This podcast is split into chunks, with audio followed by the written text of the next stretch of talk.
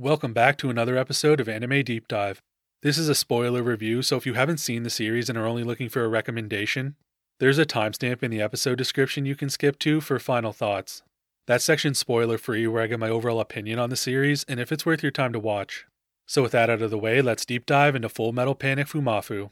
Released in 2003 by Kyoto Animation, it has 12 episodes and comes in both sub and dub. I watched in sub. Crunchyroll usually has all the seasons of an anime in one place with a drop down tab to switch between them, but Full Metal Panic wasn't like that. So I had to Google the watch order, and I'm happy I did because I found out Fumoffu is more side stories focused on relationship building and character development, rather than mech battles and military operations. Each episode is a self contained story with no real connection to the next, and I don't even consider this canon. All this season did for Sosuke is show what a menace he can be. Kon is taken by street thugs, so he snatches the ringleader's little brother from school and strings him up in the rafters attached to explosives. Then he starts threatening everyone's families and looks a man dead in the eyes like, Your sister walks home on this street. That's a pretty shady area. It'd be a shame if something happened to her. Bluffing or not, that was vicious and only made worse by him using a knife to attain that information. Which isn't the only time he pulled a blade on someone, he put one to an old lady's throat and took her hostage during the outside art day. He also tossed Ren's father into a pond, berates the rugby team who are just a bunch of gentle giants, and takes the girl hunt literal, trapping females in cages. Like, I know Sosuke's dense, but that's just criminal. He also has funny moments like shooting the goons bothering Kana behind the gym in the head with rubber bullets. And when they come back for round two, he's like three on one, no thanks, pulls out the strap and starts blasting them again. He fights dirty against the karate club using weapons and punches to the groin, he also fed the janitor their pet fish, which turned him into an infernal from Fire Force, hopping around like a shadow creature, biting grenades in half. It really seemed like the amount of violence for Sosuke was amped up this season. Now, Kana started on a good note. I wasn't a fan of her personality in the first season, but this time around she was actually mature, thanking Sosuke for saving her behind the gym. And when he forgot her notes at home, once she saw how worn down he was and the effort he put into biking back to school, she didn't dwell on her anger like I feel she would have before. Then they're having a fun day at the beach before Sosuke got watermelon all over her bathing suit, but she simply walked past him to dry off. I was actually impressed, like, wow, she's really turned a corner. Then she hits him with a bat and sends him flying halfway down the beach. After that, Kana was back on demon time. She starts by straight up telling Richie Rich's attendant she prefers slender guys, pretty much letting him know he's too old and fat to be hitting on her. But she should have saved that energy for the creepy rich kid. He spies on Kana with a telescope and cops the field the first chance he gets, but instead of bailing when Sosuke arrives, Kana gets the bodyguards involved, which leads to the first in many fights caused by her and more opportunities for Sosuke to be a savage.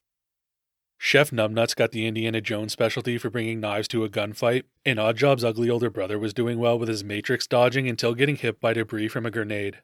And I love that Sosuke admits to accidentally using a live round. Imagine if he mixed up one of the rubber bullets with a real one that he's been shooting at high school kids.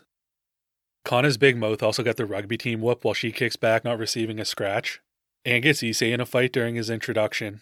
The girl's a magnet for trouble, and I'm not even going to get into her second kidnapping. As for romance, Kana had some competition other than Tessa this time around.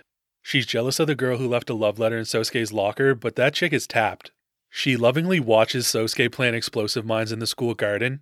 I know girls like dangerous bad boys, but he's going to get someone killed.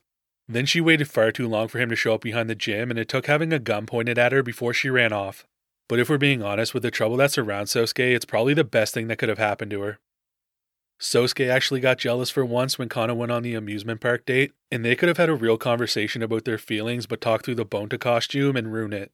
We do still get some nice moments like when she saved him from having to strip and him calling her beautiful in the kimono, or when he admits Kana falling through the hospital floor scared him and her hugging on him during the bike ride home. For me, this is one of the few things this season actually did well because season 1 did nothing for me to care about Kana and Sosuke, but moments like these actually made me see them as romantic partners. Now I want to throw in a few moments I had a good laugh over. Sosuke's military training steers him to respect authority like the student council.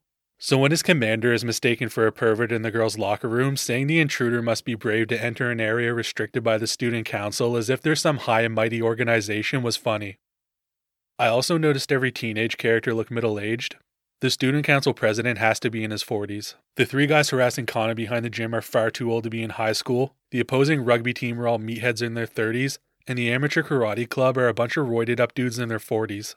I'm happy Issei acknowledges the clowns he fights in his introduction are grown men, and when he karate chops one in the neck, all I could think of was Austin Powers saying judo chop.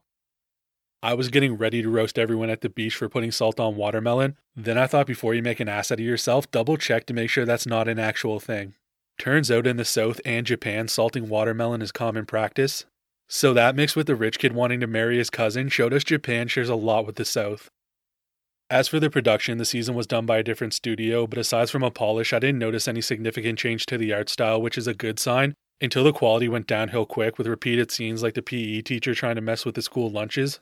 It was very noticeable, especially during the times he's carried out on a stretcher.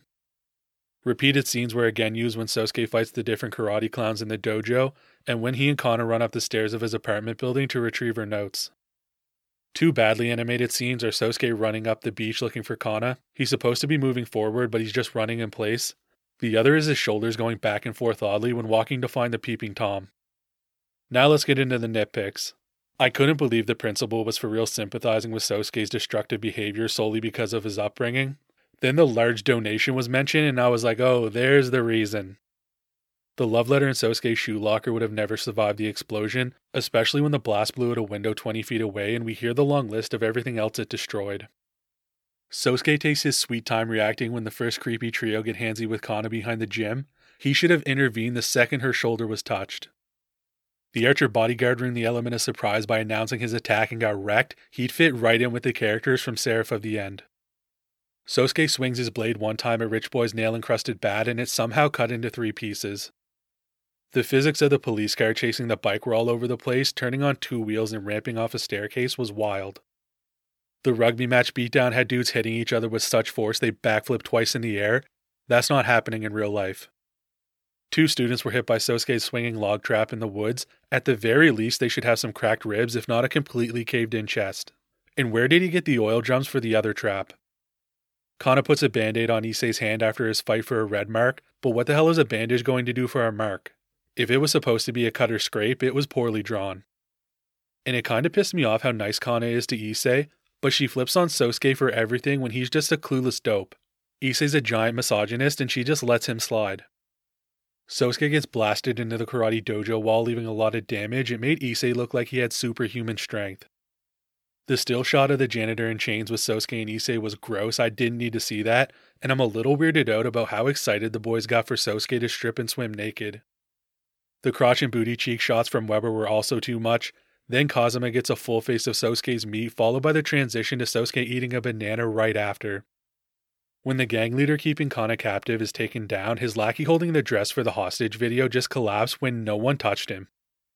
The students struggle to open the classroom door once the biological weapon is released, but all Sosuke did was put tape around the edges. Quote of the series comes from Sosuke verbally assaulting the rugby team.